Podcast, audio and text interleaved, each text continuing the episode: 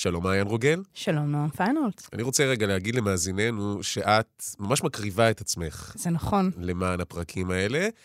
אני אשאל, בגדול, בשבוע האחרון, כמה סרטי זומבים ראית? קוריאנים או מערביים? בוא נשאר רגע עם קוריאנים. וואו, לפחות חמישה. לפחות חמישה. אם את צריכה למנות את מספר הגופות... בחמש דקות הראשונות או בחמש מעבר? דקות הראשונות. כמה את מצולקת? זאת השאלה. וואי, קשות, קשות, באמת, זה, זה, היה, זה היה קשוח. הגעת חבולה היום. אני, אני והאלגוריתם של הנטפליקס שלי, שעכשיו מביא לי זה רק רק סרטי זומבים? כל זומבים. מה שקורה זה זומבים? כל מה שיש לי זה זומבים וערפדים. או. או. אז על שני הדברים האלה נדבר היום, על ערפדים ועל זומבים, שהם כאילו שני הדברים הכי שונים בעולם. אחד יפה, אחד רקוב, אחד אה, סקסי, אחד טיפש, אבל בעצם שניהם מתים, חיים מדי. איפשהו באמצע. מתחילים? יאללה. עושים מזה סיפור.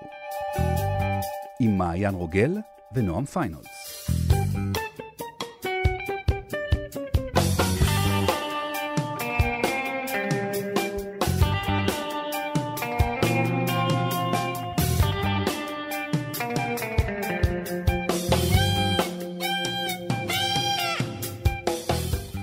טוב, אז בגלל שאת מצולקת מזומבים, בואו נתחיל בערפדים. או, תודה, תודה. את אוהבת ערפדים. ערפדים אני אוהבת. כולם אוהבים ערפדים, לא? בואו בוא ננסה רגע להבין את המנגנון הזה. יש ערפדים החל מלילית, האישה הראשונה, כן. ועד אה, דם אמיתי, ודמדומי, ודרקולה. מה יש בערפד שאנחנו כל כך נמשכים אליו כטריק סיפורי? הערפד הוא בעצם התשוקה שלנו לחיי נצח. זה הניצחון על המוות, ויותר מזה, זה, זה השחרור. כשישבתי כאילו לחשוב על, על הפרק של היום, מאוד העסיק אותי העניין הזה שבקבורה היהודית של חבר'ה קדישא, שהם אה, מודיעים למת שהוא משוחרר. זאת אומרת, עכשיו שאתה מת, אתה משוחרר מכל ההתחייבויות, מכל החוקים, מכל הכללים. אה, אני מודה שלא זכרתי את הסעיף הזה. יש, יש את הקטע הזה. לוחסן ג', כן, אתה אשכרה, משוחרר. כן, אתה משוחרר, אוקיי. חופשי. וזה זה. זאת אומרת, הערפד אה, הוא מת שיש לו תשוקה, ויש לו אה, עונג, ויש לו חופש, ויש לו מיניות, והוא לא כבול לשום חוק. זה מגיע עם קללות, זה מגיע עם איסורים, בסדר, אתה יודע, אנחנו משלמים איזשהו מחיר, אבל, אבל הוא יכול לעשות מה שאנחנו לא יכולים לעשות. מותר לו להיות רע, הוא, הוא הנבל המושלם, והוא מנצח את המוות. הוא נשאר יפה, והוא נשאר אה, אסתטי, והוא נשאר קפוא בזמן, זאת אומרת, אה, ריקבון לא נוגע בו. וזה הכוח משיכה שלו, האופציה להיות שם. אני חושבת שבכלל, בכל העניין הזה של, ה, של הזומבים והערפדים, כל הקטע הזה של המתים החיים מדי, אני מאוד מאוד הולכת למבט שלא להסתכל עליהם רק כאחר. הם לא שם, הם לא המפלצות. אני חושבת שיש כאן שיחה אחרת לגביהם. והיא? על מה אנחנו, על המוות שלנו, על מה קורה אחרי המוות ומהי משמעות המוות ועל ה, התשוקה והפחד מהמוות. אוקיי. ופה באמת זה שתי מכונות מאוד שונות, אבל אם נשאר רגע בערפדים, אמרת שהם יפים, וזה לא התחיל ככה. נכון. כשחושבים על ברד פיט ועל תום קרוז בריאיון עם ערפד, וכשחושבים על גיבורי דם אמיתי ודמדומים, שבעיניי הוא לא כזה יפה, אבל הוא נבחר בזמנו לגבר הסקסי בעולם, וכשחושבים על קיאנו ריבס בדרקולה של קופולה, אז הם באמת מאוד מאוד יפים. אבל הערפד הקולנועי הראשון זה נוספרטו, זה יצור שנראה דמוני ולא מאוד סקסי. כאילו משהו השתנה, הם הפכו להיות חיות מיניות רק לאורך הדרך. אה, אני חושבת שהמיניות והתשוקה היו שם מההתחלה. דם מחובר לזה. אבל אה, כן, זה התחיל, זה התחיל כמפלצתי והלך ועבר איזשהו תהליך. שוב, מתוך, אני חושבת, התשוקה להיות זה. זאת אומרת, אנחנו לא יכולים להזדהות עם מפלצת איומה עם אוזניים גדולות מדי. אנחנו בכל זאת צריכים את, ה- את המודל, את הדבר הזה של הכוח שמאחורי המוות. ונדמה לי ש- שערפדים, אולי יותר מחיים ומוות, זה באמת עניין של מיניות. עכשיו, בוא נגיד רגע, אנחנו לא הראשונים שאומרים את זה, ונמליץ שנייה על הרצאת אה, יוטיוב כזאת, מגניבה, הערפדולוגית הכי טובה בארץ, שאני מכיר. ערפדולוגית? ערפדולוגית. זה מישהי שכל המחקרים שלהם על ערפדים, בחורה מבריקה, אודליה ברקין, היא באמת, היא, אלה הם חייה. יש סיכוי שהיא ערפדית, לא בטוח שהיא תכחיש את זה אגב, אבל היא באמת, שווה לחפש אותה. והיא ממש חקרה את הסיפור הזה של מיניות וערפדים, ואחד הדברים שהיא אמרה, ותפס לי את האוזן, זה שבאמת אקט הנשיכה הזה הוא לגמרי סקסואלי. עכשיו, אוקיי, זה ברור, כי הצוואר זה אזור חושני, אבל זה יותר מזה. זה גם באמת החדירה הזאת. והניבים שיוצאים רק ברגע של השיא המיני. זאת אומרת, ניבים זה קצת כמו... זקפת שיניים. אין, אין לי משהו אחר להגיד. יש גם משהו, אם לוקחים את זה כבר למיניות ומחלות וזה, אז זה גם כמובן מדבק, ואדם, וכל הדברים האלה, ואתה בעצם אבל זה לא סתם משנה מדבק. מישהו. זהו, זה לא סתם מדבק. זה, זה יושב על כל המקום הזה של, ה, של החיזור, ושל הגרומינג, ושל המנטורינג. יש שם שליטה, ויש שם פיתוי, יש שם גם וחניכה, שליטה מוחית, כן. וחניכה. זה לגמרי שם. זה משהו מאוד אישי. ערפדות זה דבר אישי. להבדיל מהזומבים, שתכף נגיע אליהם, שזה הכי לא אישי. אבל יש בדבר הזה משהו, כשאת מסתכלת לאורך השנים, זה כאילו משנה תפקידים. זאת אומרת, אוקיי. דרקולה זה כזה מאה ה-19, נכון. וזו תקופה ויקטוריאנית ושמרנות, אז פתאום מגיע זה שמותר לו לעשות את זה אחרת. זאת אומרת, זה באמת המיניות המוחצנת. אבל פתאום כשמסתכלים לאורך השנים מה קורה, אז זה מדבר על האזורים הקווירים, על מהמם. זה שמותר גם גברים וגם נשים, כי לערפד לא אכפת את מי הוא נושך. נכון. הוא יכול לנשוך גם וגם. זאת אומרת, לרוב הם ינשכו כנראה נשים, אבל לא בהכרח, ואז פתאום מגיע ראיון עם ערפד. שלגמרי שם את זה ב front. יש שם ממש זוגיות של שני גברים, זה ברד פיט וטום קרוז, והילדה המעצבנת שלהם, קירסטין דנס, נכון? שעוד בילדותה הייתה מעצבנת. שגם שם יש, יש אה, שיחה על, על מיניות של אה, ילדה, שזה בכלל היה כאילו איזושהי פריצת גבולות מאוד uh, מורכבת להכלה. הם, uh, הם הצליחו ל- ללכת שם בין הטיפות, דרך הערפדות, לדבר על משהו שהוא, שהוא לחלוטין טאבו. האמת שנכון. במרחק הזמן, את אוהבת את הסרט הזה? קשה לי איתו, אני מאוד אוהבת אותו, אני תמיד אהבתי אותו. אה, אבל, אבל הוא קשה, הוא מורכב. העניין הזה באמת של, של המערכת יחסים עם הילדה ערפד, מאוד אוכרת שלווה. ו, ומאוד מורכבת, אבל אני חושבת שזה חלק מהתחכום שלו. בעיניי הדבר הכי יפה שם, זה שאם הערפד, כמו שאת תיארת אותו, הוא זה שמותר לו לעשות הכל, ויש לו חופש, והוא מקבל שחרור להיות האחר הפרוע שאנחנו לא מרשים, ברד פיט הוא ערפד מיוסר. הוא ערפד שלא רוצה את חיי הנצח, זה עול עבורו, זה נטל, הוא לא רוצה לאכול אנשים, אז הוא אוכל עכברושים, והוא רק מנסה להשתחרר מהנטל הזה, ובסופו של דבר הסרט הרי נגמר, מה זה הראיון עם הערפד הזה? יש איזה קריסטיאן סלייטר כזה שמראיין אותו, ובסוף הראיון קריסטיאן סלייטר אומר, קח אותי, אני רוצה. הפוך גם אותי לערפד. כאילו, וואו, זה נשמע נהדר. What people wouldn't give to be like, what I wouldn't give to be like you, to have your power, to be able to have seen the things that you've seen in your life. I mean, take me. That's what I want. I want what you have. I refuse to let it end like this. Dear God, I failed again, haven't I? No, you haven't failed. וברייד פיט אומר, שוב פעם נכשלתי. לא, לא הצלחתי להסביר להם כמה זה רע, כמה זה נטל. אבל אתה יודע, אני חושבת שזה זה באיזשהו מקום שיחה על ה dark side.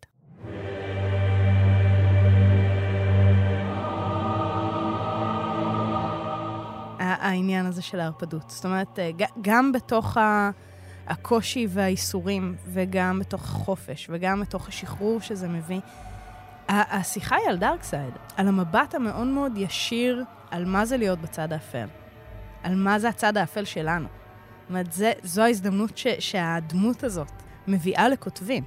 זאת אומרת, כשאנחנו כותבים ערפד, אנחנו לא כותבים את האחר, את המפלצת, את הדבר הנורא. אנחנו כותבים את האופן. אנחנו כותבים את המערכת יחסים שלנו עם התשוקות שלנו, ואנחנו כותבים את מערכות היחסים שלנו עם ההרסנות ועם המיניות. זאת אומרת, כל הדברים האלה שקשה להתעסק איתם, אם אנחנו שומרים על הגבולות של הקהילה ושל החברה ושל המוסר, נכנסים לשם. עכשיו, תחשוב מה זה אומר דווקא עכשיו, בתקופה שאנחנו בתוך תנועת ה-woke, ו- ושאנחנו אמורים להיות אנשים מאוד טובים. רגע, אנחנו- woke, תני בכמה מילים. ה-woke זה ה politically correct החדש כזה, נכון? כן, זה, הפול... זה, זה מעבר ל politically correct. זה בא ואומר, אוקיי, אנחנו מכירים בשונות, ואנחנו מכירים בחשיבות של אה, לתת קול אה, לכל קהילה, ולא לדבר בשמם. אה, וזה זה עניין של הכלה, וזה עניין של הבנה, וזה עניין של אה, לא לנסות ליישר אחד את השני ולקבל את כולם כמו שהם. זה, זה מגיע עם מלא מלא אה, ערכים. אנחנו צריכים להיות אנשים טובים. אנחנו בעולם שבו השאיפה להיות אנשים טובים. ודווקא עכשיו יש אינפלציה של ערפדים. ולא סתם אינפלציה. של ערפדים. אינפלציה של ערפדים רעים. הכיעור חזר לשם, אני חושבת שאחרי איזושהי אני לא בטוח שאני מסכים איתך. מה, למה כי הוא חזר לשם? ראית את דרקולה החדש בנטפליקס? לא. אה, היה לך שיעורי בית. אבל הייתי עסוק בזומבים קוריאנים, לא, יש גבול לכמה. הנפש שלי יכולה להכיל. אז יש משהו עכשיו, ב... כשהערפדים חוזרים, הם כבר לא יפים כמו קודם. הם לא נקיים, הם לא אסתטיים, הם לא מיוסרים, הם רעים, וזה טינופת, וזה אפל, וזה מדמם, וזה מכוער. וחזר משהו מהמפלצתיות, זאת אומרת, הרוע חזר להיות עוד יותר רע, הרבה פחות נקי. ומהצד השני אנחנו מקבלים עכשיו את הערפדים החמודולים.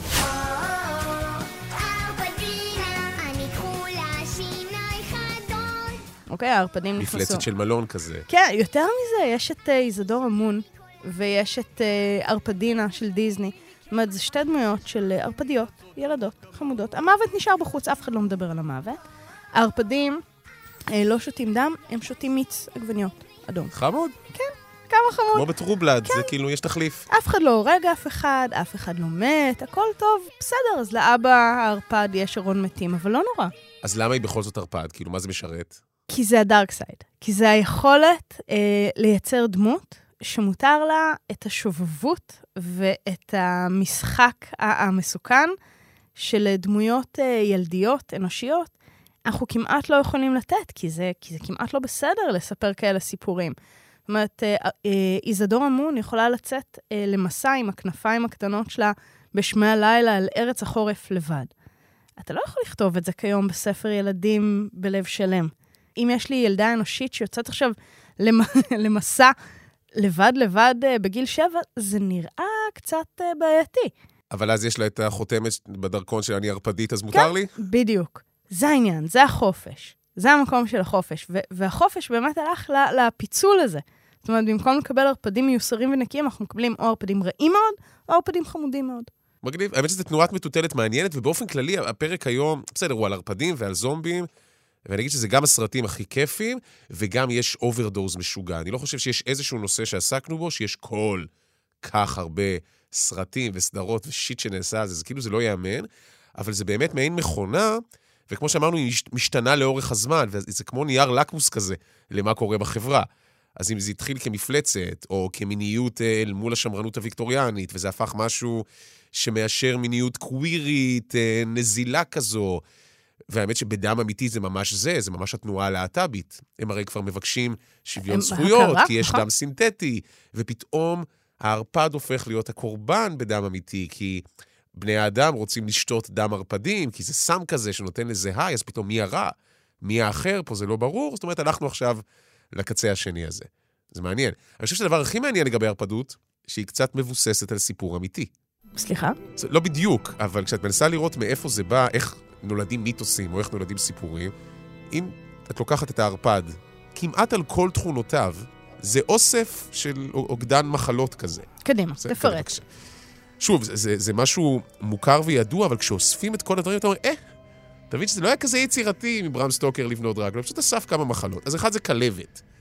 טרום זה שאנחנו יודעים היום לחסן על כלבת וזה, אז הנשיכה הזו, והרצון לנשוך, אבל גם רתיעה ממים. אנשים עם כלבת הם פחות בקטע של מים.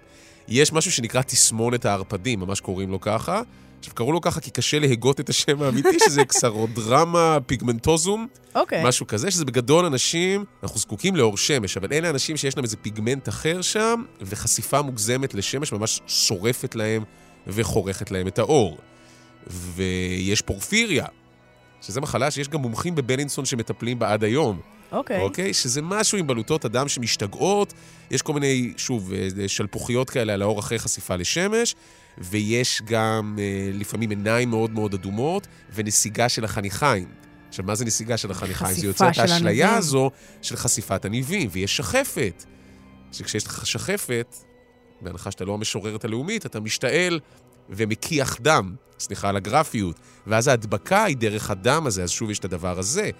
ויש דיבורים על זה שכל הרעיון של המת החי, פעם, מזמן, בסדר? לכי איזה מאה ומשהו שנים אחורה, כשראו מה קורה לגופה כשהיא כבר נקברה, יש עדיין תהליכים בגוף שממשיכים, השיער עוד טיפה ממשיך לצמוח, ויש איזושהי נסיגה פתאום. זה מאוד מקריב. או האור בציפורניים מתחיל אה, לסגת אחורה, אז פתאום הציפורניים נראות ארוכות. עכשיו, אם תקחי את כל האלמנטים האלה, קיבלת ערפד. זה נושך, זה דם, זה מפחד מהשמש, זה לא אוהב מים, זה ניבים, זה שיניים. כל המסביב של מה צלב עושה, או מה שום עושה, זה כבר ה... זה, זה כן. סיפור אחר. אתה רואה עכשיו את uh, מיסת חצות של מייק פלנגן? אין לי מושג על מה את מדברת. אוקיי, מייק, פלנ... מייק פלנגן אה, יוצר אה, מיני סדרות, בעצם זה כבר סדרה של מיני סדרות, אה, אימה, כולן, ובמיסת חצות הוא בעצם הלך עד הסוף לחיבור הזה, ש, שעוד לא דיברנו עליו בעצם, של הערפד לישו. של המקום הנוצרי הזה שבא ואומר, אנחנו שותים דם, אנחנו אוכלים את בשרו של ישו והכל טוב. והוא לקח את זה עד הסוף, והוא משחק שם בעצם עם כומר אה, של קהילה קטנה וזנוחה על איזה אי נטוש, שהפך לערפד, שהפך לערפד, אבל לא סתם. הוא הפך לערפד כי אה, אה, פלנגן הופך את המלאכים, האלוהים האלה, לערפדים. הוא פוגש איזה מלאך ערפד כזה במסע לכיוון ירושלים, ונדבק. אז זה ערפד שלא מפחד מצלב? הפוך? הוא מפחד ונמשך אל הצלב, והוא מפחד ונמשך אל האור. זאת אומרת, הדבר הזה כל הזמן יושב בשאלה הזאת של אולי זו קדושה. זאת אומרת, זה כבר בעצם עוד צעד קדימה בשיחה על ההרפדות. זה לא רק עניין של רשע, אין שם רשע. הוא, הוא רוצה לעשות טוב, הוא רוצה לעשות ניסים, הוא קיבל את, ה, את הכוחות. אבל יש לזה מחיר, והמחיר הזה זה, זה ההתכתבות הזאת עם המוות. עם מה אנחנו משלמים כדי לחמוק מהמוות, שזה לחלוטין איזושהי שיחה נוצרית מאוד מאוד קתולית ומאוד מאוד אה, סבוכה שיושבת שם. אה, ואני חושבת שבאמת זו סדרה ש, שהיא צעד חדש בתוך השיחה על הערפדים. עכשיו, רגע לפני שנעבור לזומבים, לא דיברנו באפי, לא דיברנו בלייד, הערפד השחור הראשון, לא דיברנו על uh, ציון ברוך, הערפד היהודי הראשון, יש הרבה דברים. אם את צריכה לבחור ערפד אחד, שהוא הכי קרוב לליבך, אני, אני של uh, לסטאט, אין מה לעשות. אני רעיון עם הערפד, זה, זה, זה אבל, שלי. אבל של תום קרוז ברעיון כן, עם בטח, הוא? ברור. די. נו, את, את לא הקשבת על הפרק שלנו לנבלים? הקשבתי, בסדר, אוקיי, זה אבל זה. הוא... אוקיי. אבל הוא נהנה, אתה מבין? אני, אוהב- נכון, אני הוא אוהבת, חוגג כל רגע שם. בדיוק, אני אוהבת הרעים שלי נהנים, ואני רוצה ערפד נהנה, זה מה שאני רוצה. אז הנה הערפד החביב עליי, יאללה. שבזכותו למדתי את העובדה הכי מעניינת שיש על ערפדים. את זוכרת ברחוב סומסום את מר סופר? Count von Count? ודאי. Oh, greetings! It is I, the Count, and it's time to answer that fascinating question. What is the Sesame Street number of the day? Ah, ah, let's count the bats and find out. דרך מר סופר למדנו לספור דברים. הוא נכון. סופר עטלפים, והוא סופר רגשות. אבל מאיפה זה מתחיל? הרי אחד הדברים שעושים ערפדים, כשערפד רודף אחרייך, מה תעשי? יש שום, יש צלב, יש יתד ללב, ויש לקחת אורז של סוגת ולפזר על הרצפה. למה מפזרים אורז בפני ערפדים? כי לערפדים יש איזה OCD? OCD אבל uh, מתמטי. אוקיי. זה קצת כמו ריינמן, הם רואים משהו, הם חייבים לספור. אז כשאת זורקת להם חבילת אורז, הם חייבים לספור כמה גרגרים יש. זה הבסיס זה למר מאוד סופר. ועם הדבר הזה, אם דיברנו על אחד, בואו נדבר על המון, בואו נדבר על המון. בואו נדבר על זומבים. איזה כיף זה זומבים. עד שאתה רואה מלא סדרות על זומבים קוריאנים. רגע, בגדול, נדמה לי, אם הייתי במאי, הסרט שהכי כיף לביים בעולם זה סרט זומבים. זה הכי כיף. אלפיים ניצבים, אתה מורח אותם. בקטשופ, אתה אומר להם, רוצו קדימה עם פרצוף מטופש, וידיים כזה בפרונט. וידיים מקדימה, זהו, מה צריך יותר מזה? תכלס. תכלס.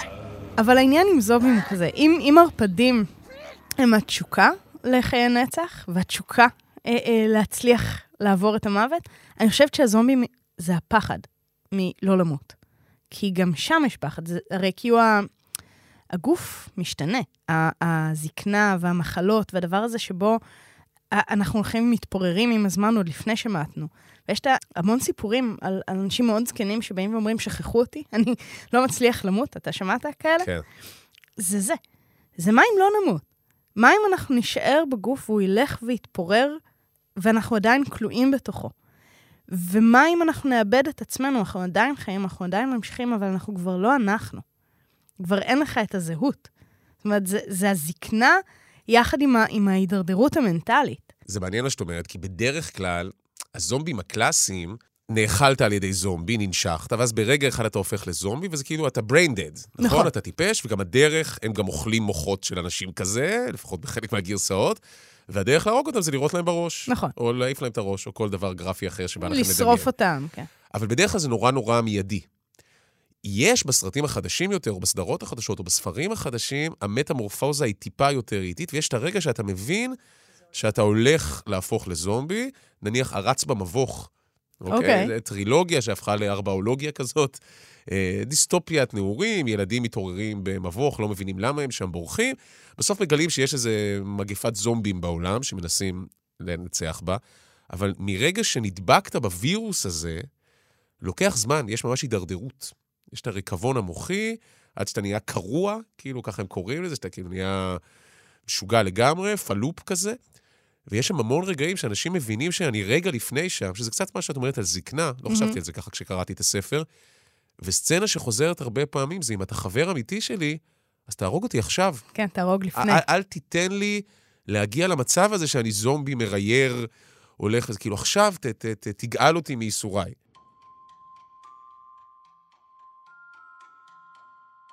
יש uh, סדרה צרפתית שנקראת החוזרים, שאני חושבת שזו סדרת הזומבים הכי טובה שראיתי ever, הכי מפחידה, uh, הכי יפה.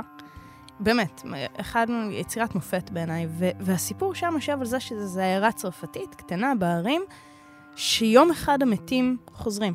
וחלקם מתים של לפני uh, יומיים, שלושה, וחלקם מתים של חמש ועשר שנים. יש בעיית נדל"ן. בעיית נדל"ן, והם חוזרים כמו שהם. הם חוזרים עם הזיכרונות שלהם, ועם הרגשות שלהם, ועם התודעה שלהם, ועם הגוף שלהם, כמו שהוא היה לפני המוות. זאת אומרת, הם לא חוזרים זומבים, לא, חסרי חוזרים... תבונה ורקובים. לא, הם חוזרים הם. וזה מאוד קשה, זה מאוד שובר לב, כי הם פוגשים את כל מה שהם איבדו. יש שם רגע של ילדה שחוזרת הביתה ופוגשת את אחותה התאומה, אבל עברו שש שנים. הן כבר לא תאומות. אחר כך עשו את זה במניפסט בצורה איומה, אבל שם עשו את זה טוב. והצער יושב שם. והקושי של המשפחות לקבל מחדש את האהובים שלהם, כי יש את, ה, את הרגע הזה שלא יודעים מה לעשות. לא, אומרת... כבר נפרדת, יש איזה רגע שנפרדת והשלמת, כן, ופתאום... כן, והם חוזרים הביתה. זאת אומרת, הדבר הזה של תחיית המתים הגיע, ומאוד מאוד לאט, זאת אומרת, ממש רק לקראת הפרקים האחרונים, מתחיל הריקבון של הגוף. והוא מתחיל בפיסות קטנות, הוא מתחיל בפצעים קטנים, והוא מתחיל בתובנה מאוד מאוד איטית לאן הדבר הזה הולך. כאילו לאט-לאט הם הופכים להיות הזומבים שאנחנו מכירים? אבל ממש לאט, זאת אומרת, בעצם רק בפרק האחרון של העונה הראשונה, אתה פוגש את הקצה של הטרנספורמציה, לאן הם יגיעו. והעומק של החמלה אליהם. זאת אומרת, הזומבי הוא לא האחר, הוא האתה. ההזדהות שלך היא איתם. וזה המהלך האדיר. כי נורא קל לפחד מזומבים. אוקיי? זה המון, זה אחר, זה נטול בינה, זה טמבלים רקובים ומגעילים שהם לא אני. אבל שם עשו את ההיפוך ועשו אותו עד הסוף. מעניין. עכשיו, במובן הזה, עם ערפדים עוד קל להזדהות, באמת זומבים הם לא יצורים מעוררי הזדהות. זה תמיד לא ההמון רוצים. באמת, האחר המפחיד. אבל נדמה לי שהדבר המעניין, כמו שאמרנו, שערפדות זה מנוע לדבר על מיניות ועל החירות ועל פריצת גבולות ועל אופל. זומבים, אם את מסתכלת לאורך השנים, זה מנוע לדבר על כמעט ביקורת חברתית, על מה, זה ממש נייר לקמוס כזה, לבדוק מה קורה עכשיו בחברה. אוקיי? וזה ממש נורא יפה לראות איך זה מתפתח. הדוגמה האחרונה זה, זה, זה מעכשיו, מהקורונה, אבל בואו נלך דווקא אולי לדוגמה הראשונה המפורסמת. אולי סרט הזומבים הכי מפורסם, במובהק הראשון המכונן ששרטט את הזומבים כמו שאנחנו מכירים אותם, לילה מתים החיים. Welcome to a night of total terror.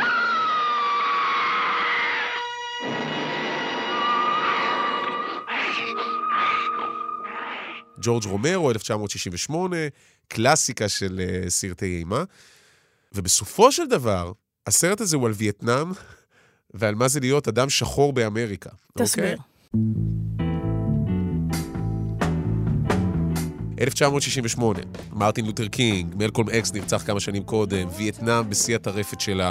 המון אפרו-אמריקאים נשלחים לחזית להילחם למען ארצות הברית, זה גם לא למען ארצות הברית, זה למען הכוחות בווייטנאם, אבל הם מרגישים שבעצם המלחמה האמיתית שלהם היא עדיין בבית, כי בבית לא סופרים אותם, אז עכשיו שולחים אותי כבשר תותחים לווייטנאם. איך כל זה קשור לליל המתים החיים? הסרט מתחיל באח ואחות שהולכים בבית קברות, ורואים שם איזה... תמיד טעות. נכון. לא, בגדול הם הולכים לבקר את אבא. לשים uh, פרחים על קברו, ואז הם רואים איזה דמות מוזרה, ואז האח אומר לאחות, they're coming for you. משפט קלאסי כזה. Look, there comes one of them now. בסופו של דבר הם בורחים, מתים מתחילים לעלות מהקבר. פחות נחמדים מהסדרה הצרפתית שלנו, הם באים רע. בסדר? גם באיפור רע של סרט זול משנות ה-60. והם מסתתרים באיזה בקתה עם עוד כמה זוגות שם, ובגדול זה סרט הישרדות קלאסי של אנחנו מול זומבים שבאים. אבל הגיבור הראשי, שזה נדיר ל-1968, ובמובן הזה חשוב והיסטורי, הוא שחקן אפרו-אמריקאי. אוקיי. אוקיי, בתפקיד ראשי, שלא בכלל, בהתחלה לא כל כך מדובר על היותו אדם שחור. זאת אומרת, זה לא חלק מהסיפור שם, סתם, שזה יפה, זה כאילו סרט שהוא עיוור צבעים בליהוק. Mm-hmm. אבל דווקא הסוף הוא משוגע. אוקיי. כי הם מצליחים להרוג שם את כולם, וכולם נהרגים, וכמו תמיד בסרטי זומבים, המפלצות האמיתיות זה בני האדם, ומה בני אדם מעוללים אחד לשני, והאחרון שנשאר זה הוא, זה בן הזה, אוקיי? אותו שחקן, אפרו-אמריקאי. וזה זה מתחיל להיות חשוב, כי אז מגיעים כוחות השיטור וכוחות הביטחון כדי לנקות את הזירה. לקחת את כל גופות הזומבים ולשרוף אותם וזה. והם רוצים לראות שהכל בסדר. עומד שם איזה שריף אמריקאי לבן, זחוח, ואומר, אה, אני רואה שם איזה תנועה חשודה בבית. עכשיו, זה הוא, אנחנו יודעים שזה הוא, שזה הגיבור שלנו, שנלחם באחר, נלחם בזומבים, למען אמריקה, הלבנה, מה שזה לא יהיה. ואז השריף, בלי למצמץ, אומר לסגן שלו, All right, Vince, hit him in the head, right between the eyes.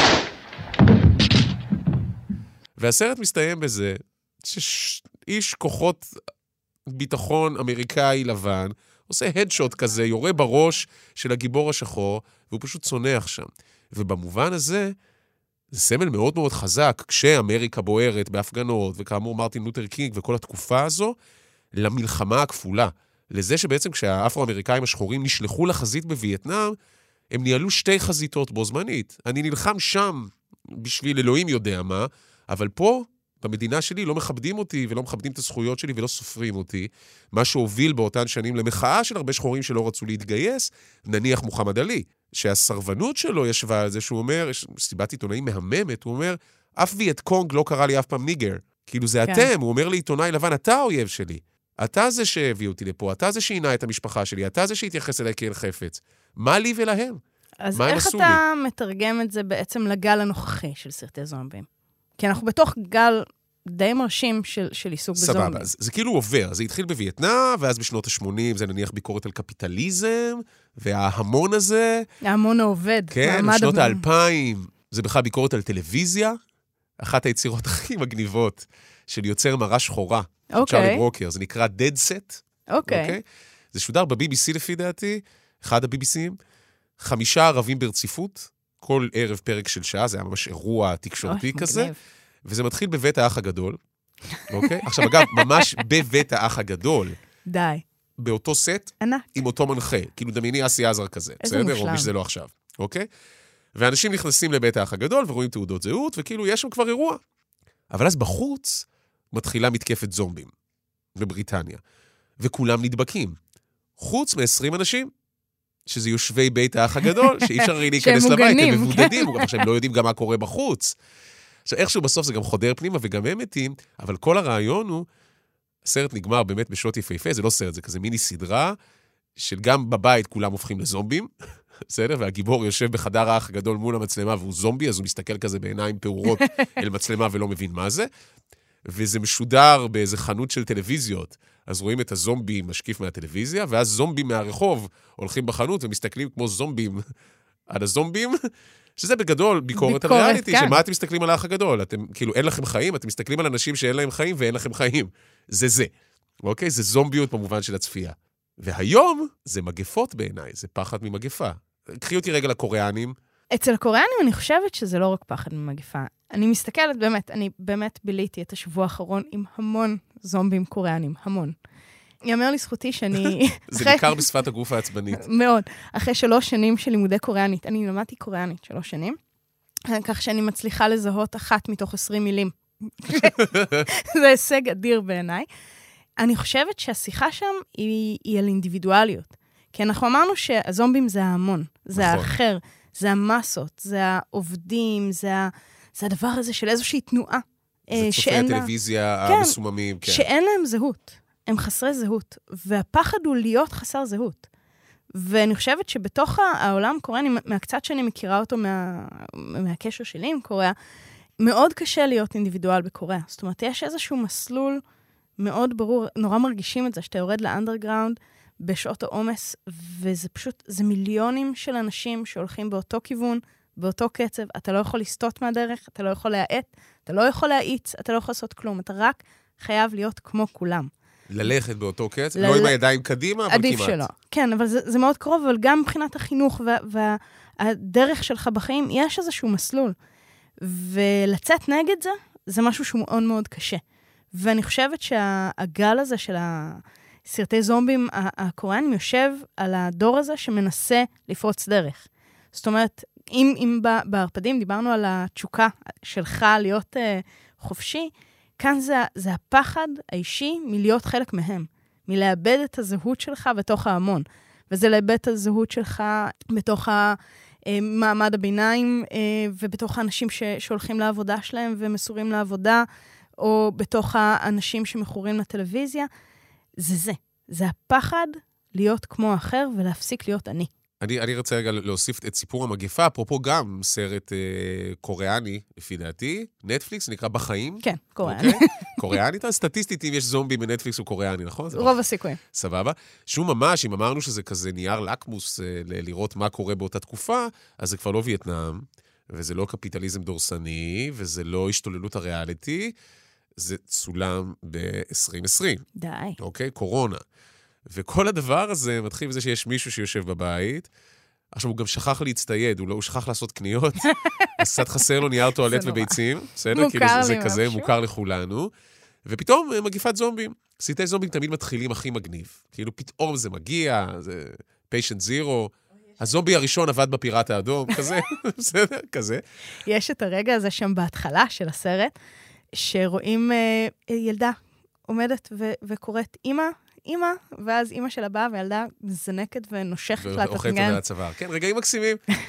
ואז יש את הרגע הזה שלאט לאט כל הבלוק מתחיל להיות זומבי. עכשיו הוא תקוע בדירה שלו, והוא מבין שהוא חייב להישאר בבית כדי לא להידבק, כי כל מפגש עם הסביבה זה סכנת הידבקות. אז הוא סוגר את עצמו בבית. גם זה מוכר לנו. זה, לג... זה ממש סגר. הסרט ענק. הזה הוא לחלוטין על סגר, על זה שאין לך עם מי לתקשר. אתה רואה בטלוויזיה מה קורה, אתה רואה את הטירוף של המגפה בחוץ, מתישהו גם הטלוויזיה מתנתקת, בסדר, אין שידורים. ואז הוא מגלה בחלון ממול עוד מישהי ששרדה, והם מתחילים לתקשר ביניהם, שזה קצת כמו שיחות המרפסות שהיו לנו בסגר. שפתאום אני זוכר, לראשונה דיברתי עם השכן שלי מלמעלה דרך המרפסת. זה מסתיים בזה שהם מצליחים איכשהו לברוח על מסוק, אבל שום דבר לא נגמר. הגיבורים על מסוק יחילצו אותם ברגע האחרון, אבל יש עוד אלף זומבים שהולכים להרוס את העולם, כאילו אין איזה הפי אנד. כן, אין, אין, במובן הזה נדמה. לי שסרטי זומבים לא מסתיימים אף פעם. כן. לא זוכר איזה סרט זומבים שמסתיים טוב, אני לא חושבת שאפשר. כי המוות יגיע. לא רק שהמוות יגיע, יש כאן משהו שיושב בבסיס, שאומר, אנחנו לא יכולים לנצח את ההמון. האינדיבידואליות לא יכולה לנצח. אני חושבת שזה, הפחד הזה כל כך יושב עמוק, שהוא יוצא בסרטים האלה, ו- ולאן אתה יכול לקחת את זה? מה, מישהו ינצח את הזומבים? מישהו ינצח את המסה הזאת? מישהו יצליח להיות הוא מול כל הכוחות האלה שפועלים? זה לא יכול לקרות. אז זה נכון שכאילו אי אפשר לנצח את ההמון, מה שמעלה שאלה, עכשיו בואו נחזור רגע למציאות, על, על סיפור הקורונה, אוקיי. בסדר?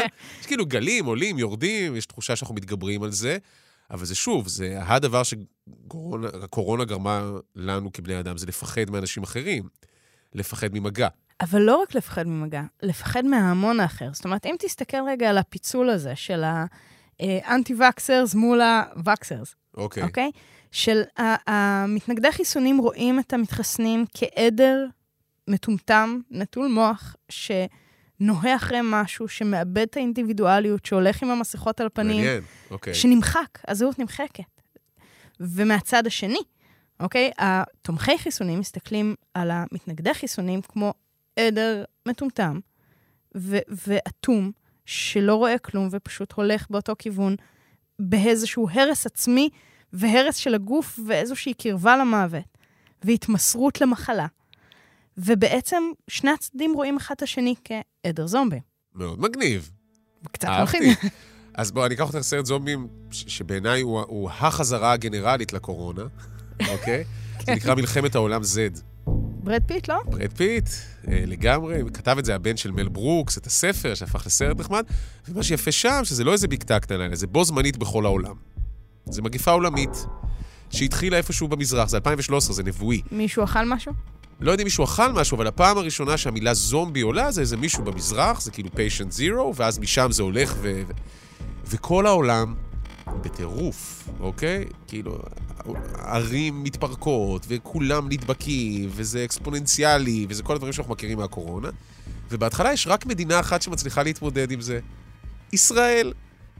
וברד פיט טס לישראל כדי לראות איך אנחנו, זה, זה הרגע הזה של אנחנו מנצחים את זה, איך אנחנו מתמודדים עם זה. עכשיו, כל הסיפור זה גדר ההפרדה עם הפלסטינים, רק שהספיקו לבנות אותה מהר, ואז הזומבים לא יכולים לחצות, אוקיי? יש ממש סצנה שברד פיט יושב במשהו שנראה כמו ירושלים, מוקף בגדר הפרדה, כל הזומבים בחוץ, והוא פוגש שם איזה... זה באמת רגע מקסים של טמטום. יש חיילת ישראלית, שואלת איך קוראים לה, והיא אומרת, סגן, זה השם שלה. השם שלה הוא סגן. עכשיו, כאילו, אני מבין את השחקנית שלא נעים לה להגיד לבמאי ולתסריטאי, וזה, תקשיבו, זה לא, זה לא שם הגיוני. I play Segen, which literally means in Hebrew lieutenant, so she's called lieutenant.